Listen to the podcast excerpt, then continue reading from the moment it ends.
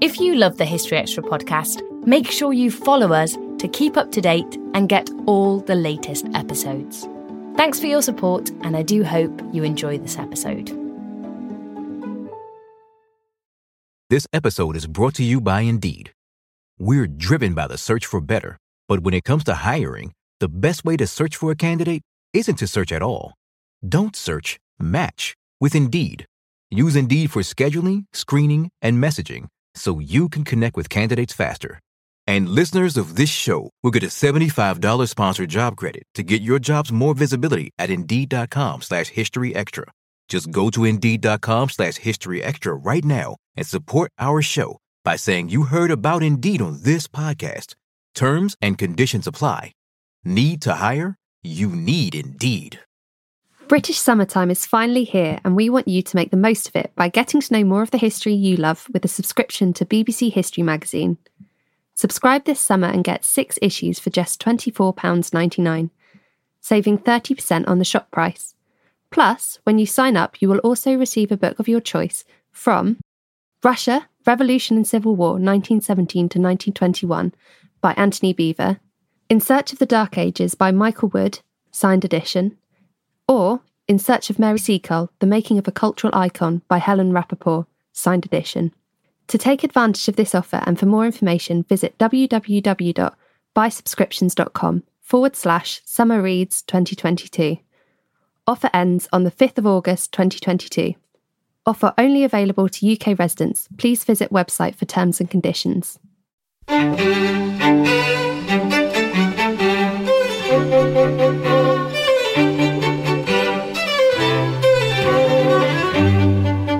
And welcome to the History Extra podcast from BBC History Magazine and BBC History Revealed.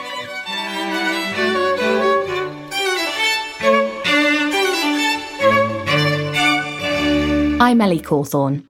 2022 is the History Extra podcast's 15th birthday. So, to mark 15 years of fascinating historical conversations, we've asked 15 historians to nominate a figure from history who they think deserves their 15 minutes of fame. Some are inspiring people who deserve more airtime today, Others are those whose significance in history has been overlooked, and some simply led fascinating and unexpected lives. Our guest for today's episode is Dr. Mark Morris. Speaking to Emily Briffett, Mark reveals why he's nominated St. Wilfrid, an early medieval saint and religious church reformer. Hi, Mark. It's lovely to be chatting to you today. It's great to be on. So, you've chosen to nominate St. Wilfrid. Can you briefly explain who Wilfrid was and when are we talking about here? Uh, Wilfrid was uh, Bishop of Northumbria in the first instance. He was also Bishop of other places. And we are talking about the seventh century for the most part, but he lived such a long and interesting life that he shuffles on into the early eighth century. So, this was a significant amount of time ago. How has Wilfrid's story come down to us through history? Uh, well, we're very fortunate with Wilfrid. I mean, we're talking about in the, um, to give it a little bit more context, we're talking about the 7th century is, is a crucial century in terms of the Christianization of, of Britain, in particular, the uh, Christianization of the Anglo Saxons.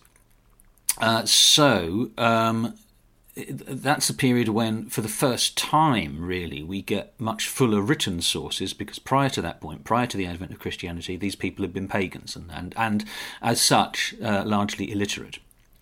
So suddenly we have Bede. He's one way in which the story of the conversion as a whole comes down to us. Bede is writing in the early 8th century, 730s. Um, so he tells some of, of, of Wilfrid's story, but even better in a way, um, Wilfrid um, is the subject of a contemporary biography. He would call it a saint's life, um, but it's really unlike other saints' lives in that it's so political and so polemical that hagiography doesn't really begin to cover it. It's it's like a propaganda piece because Wilfrid's life and Wilfrid himself, he was such a controversial and larger than life character that clearly his acolytes, after he's, he was dead, felt the need to defend his reputation. So pretty much uniquely, I think, of all the characters featured in Bede, we have this counterpoint to Bede in the shape of the life of Wilfrid. So that they're the two sources that tell us um, what Wilfrid was about. I want to come back to this idea of him being slightly controversial later, but you're talking about this being a significant time in terms of medieval Christianity. Where did Wilfrid exactly fit into this picture? Well, as I say, Wilfrid is Bishop of Northumbria when he's um, in his 30s, but he's born in Northumbria. In, I think we can sort of narrow the date down to 634, so the fourth decade of the 7th century. And at that time, Northumbria and the rest of what later becomes England is, as I say, largely pagan. Conversion has only been going since the late 6th century, and in Northumbria, only for a few years. Um, so he's born into a world which is largely pagan. In terms of his social status, he's not royal, but he's sufficiently well connected that he ends up at the royal court. So he's he's obviously the son of some um, uh, vaguely well-to-do family, and he ends up at the the court of the kings of Northumbria. And he is then sort of sent out to live on Lindisfarne, which is the cradle of Christianity in the north. Again, I mean, Lindisfarne had only been founded uh, around the time of, of Wilfrid's birth, and as a teenager, he's sent out there um, really as a helpmeet to a disabled monk. And he quickly tires of that. He's clearly a man of huge intelligence, as the rest of his clear career proves. And he, he, he desires to go to Rome. He obviously, you know, he's he's reading, um, uh, you know, uh, Christian text. He's reading um, Christian fathers, and clearly feels that the the, the, the, the centre of the universe, as far as as he's concerned, is going to be Rome. So he sets off in his late teens, all the way south to Kent, and after a pit stop in Kent, he ends up in southern Francia, and eventually he goes to Rome. So that's really, um, the, the, the, I think the the turning point of his life, or the great kind of revelation in his life, is he sees Rome. And if you've come from Northumbria, or indeed anywhere in Britain, in the 7th century, you've never seen a community of more than a few hundred people. There are no towns to speak of in that period. And then all of a sudden, he's in a city which, whilst nothing compared to its imperial heyday, when millions of people roamed the streets of Rome, there's probably over 100,000 people still in Rome. So it must have just been mind blowing. And of course, there's all the Roman architecture, which some of which still stands today, like the Colosseum or the, the, the Trajan's Column. But that would have been, you know, those things were still there in the 7th century, obviously, and a whole heap more. So it's a mind blowing experience. And he comes back to Britain. Um, completely converted to the Roman idea of what Christianity should be. And that sets him at loggerheads with the, the tradition in which he's been raised, which is the, the Celtic tradition, the Irish tradition on Lindisfarne. And all kinds of fireworks therefore ensue. From this point of Wilfrid returning from Rome, what were some of the headline events of his life? Well, I mean, from that point, so the, the, the main headline event, the, the, place where he first comes to prominence is the Synod of Whitby, which is a victory for the Roman Church in that they that, that Oswy says, well, we have to go with Rome. And according to um, his biographer, um, uh, the, he's called Stephen of Ripon, who, uh, who writes the life of Wilfrid. Um, Wilfrid is a kind of model of eloquence and politeness, and, and, according to Bede, he's kind of clearly very rude and abrasive, and sort of dismisses the Celtic Church as kind of, um, you know, simpletons who are sort of like, you know, he says at one point, you know, the rest of the world follows this this Roman tradition, and you're just kind of people from a, a small island, a dot in the sea, you know. So that that brings him to kind of public prominence. Um, Soon after that, I say soon after that, a few years after that, he eventually becomes Bishop of Northumbria. Um, and but then his career from then on, which as I say lasts a very long time, it's absolutely crammed with incident because because of his personality. Um, and because of the way he thinks, what he thinks a bishop should do, i.e., exercise great power, he he keeps rubbing up against and, and, falling foul of secular rulers. So he, he, he is very pally with Oswy's successor, a king of Northumbria called Ecgfrith, at the start of his reign. And um, when Ecgfrith is kind of conquering lands from the Picts to the north and the Britons to the west, um, Wilfrid is there, kind of cheering him on and saying, "You're doing good, good, you know, God's work here, and you know, look at how kind of pleased God will be with all the land you've got at sword point." Um, but then he falls out with Ecgfrith. He falls out with Ecgfrith's new queen. Um, the, his queen, quite rightly, uh, um, she points out that um, uh, you know Wilfrid has all this power and all these retainers, and all, you know, just it's, it's just a sort of a, a, rival, really. So he ends up in um, he eventually ends up in Sussex, which is still pagan. He becomes Bishop of Sussex. He converts thousands of people in Sussex. Um, after sort of um, the the Archbishop of Canterbury dies, uh, Archbishop of Canterbury Theodore, who'd been instrumental in removing him from from Northumbria, um, he goes back to Northumbria. Um, is is and this is again after Ecgfrith's death. So there is a new Northumbrian king on the throne, with whom Wilfrid quickly falls out again. So he, ends up on two occasions going back to Rome to plead his case. So he's he's clearly Northumbria is where his heart lies. But his as I say, his life is crammed with incident, and, and it's it's all the politics that makes him so different to other famous Anglo-Saxon saints. I mean, the, the I, I have to confess, the reason I nominated Wilfrid was because I hadn't heard of him until I started researching this Anglo-Saxons book. I had heard of other, more conventionally pious Northumbrian saints like Aidan and like Cuthbert. And when you compare um, Wilfrid with Cuthbert, you know, Cuthbert is kind of like, you know, he's kind to children and animals and he, you know, doesn't do very much and meanders round from village to village on foot, converting and having a fairly conventional, what you would think of as a conventional saint's life.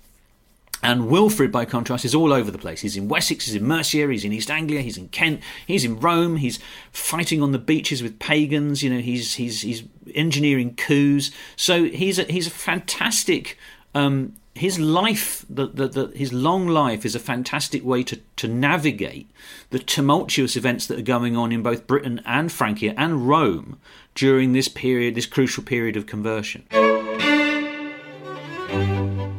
Still to come on the History Extra podcast. He moves from one polity to the other, one Anglo Saxon kingdom to the other, and very quickly pals up with the powerful people. So he's, he's clearly enormously charismatic and influential. We don't always realise just how much our negative thoughts and experiences stick with us and weigh us down. You may find your brain constantly running through a highlight reel of bad moments. That comment your friend made last week that hurt your feelings, that frustrating thing your mum does, or that silly thing you said in a meeting. Maybe it's time to get it all off your chest, whether it's a tiny annoyance or something much bigger.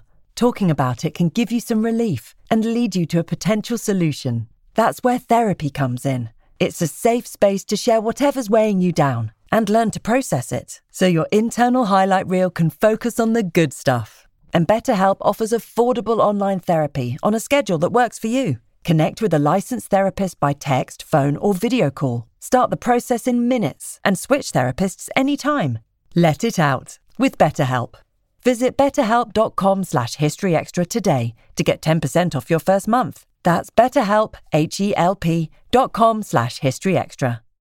This episode is brought to you by Indeed. We're driven by the search for better, but when it comes to hiring, the best way to search for a candidate isn't to search at all.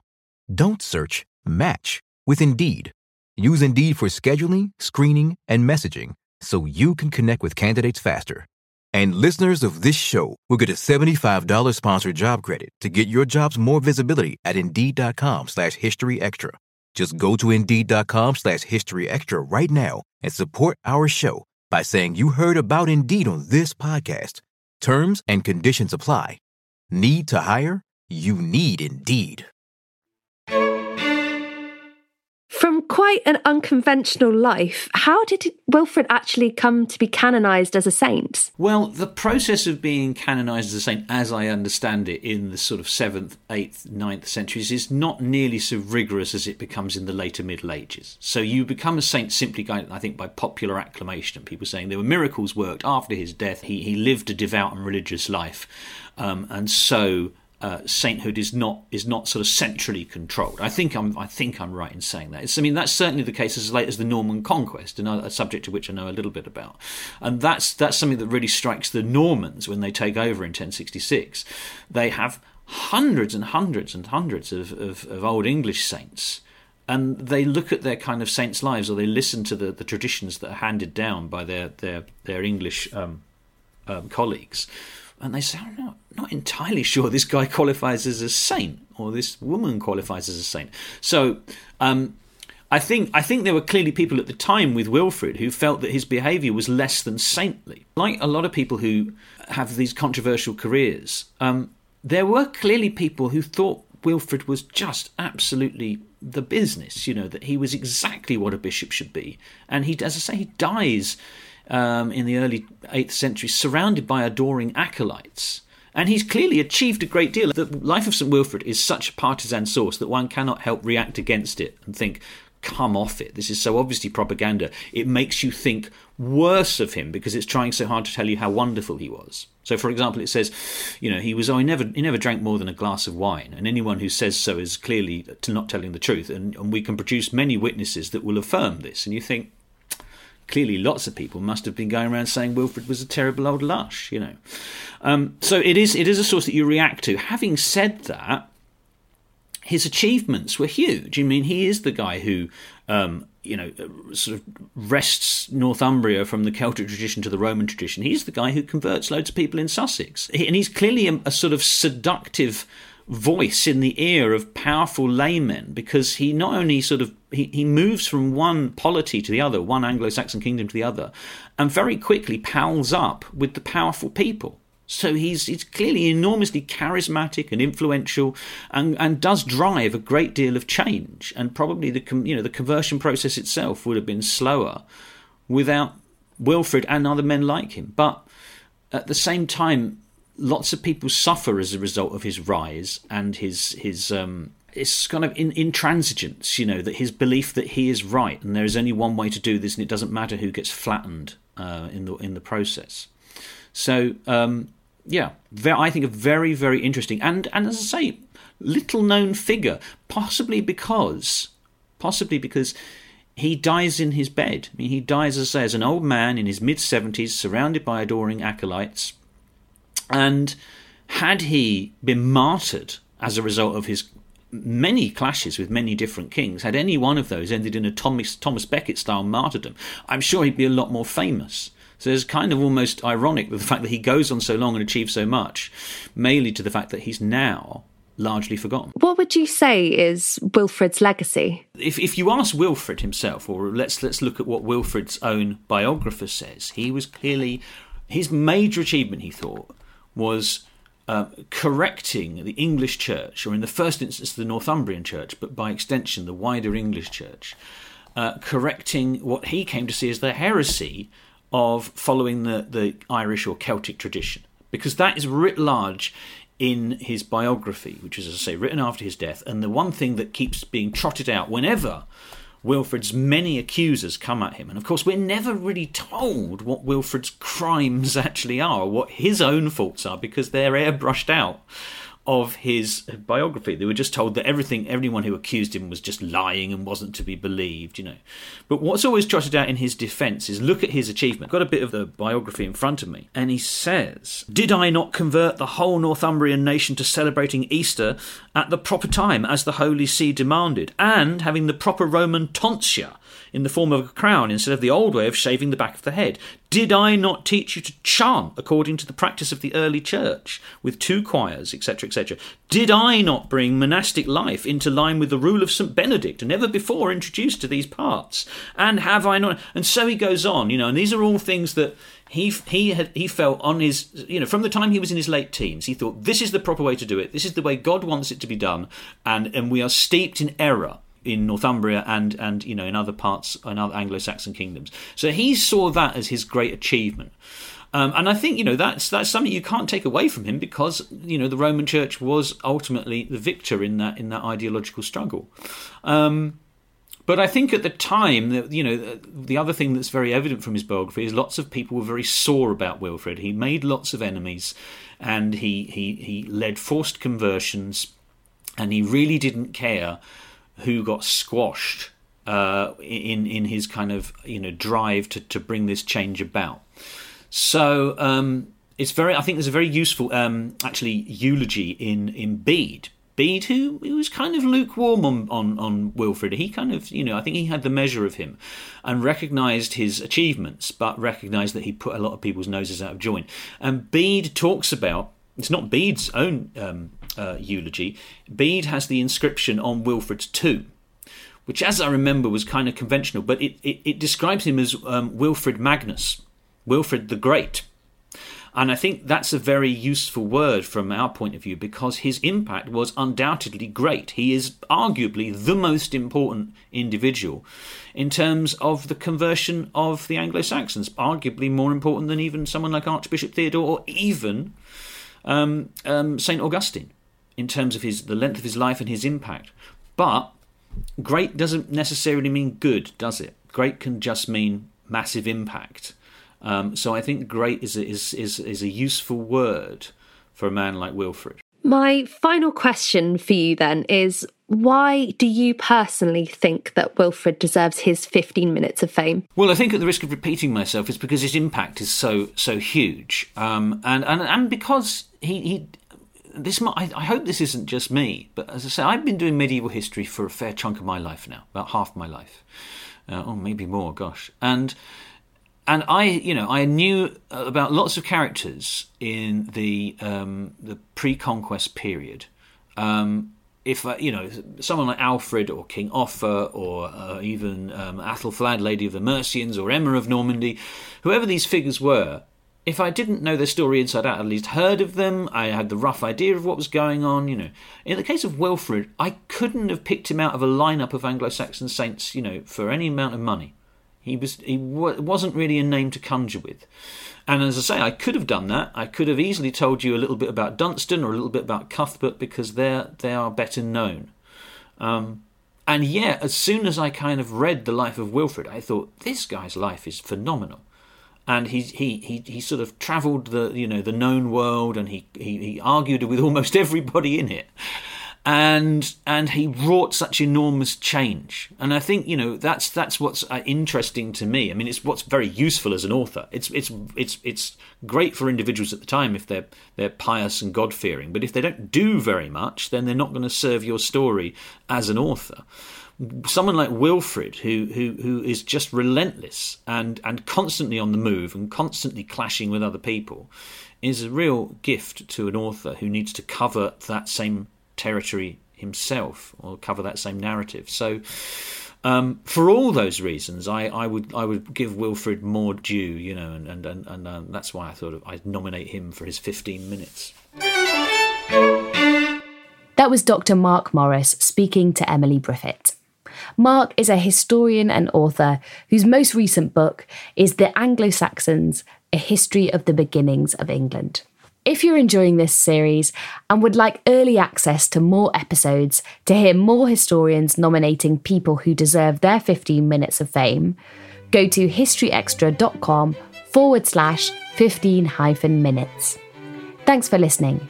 This podcast was produced by Daniel Kramer Arden.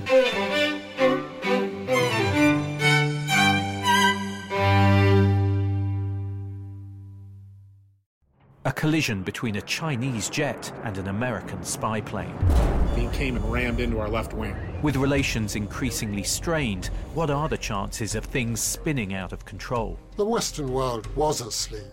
I'm Gordon Corera. I'll be exploring the friction in this most important of relationships and asking Has the West taken its eye off the ball?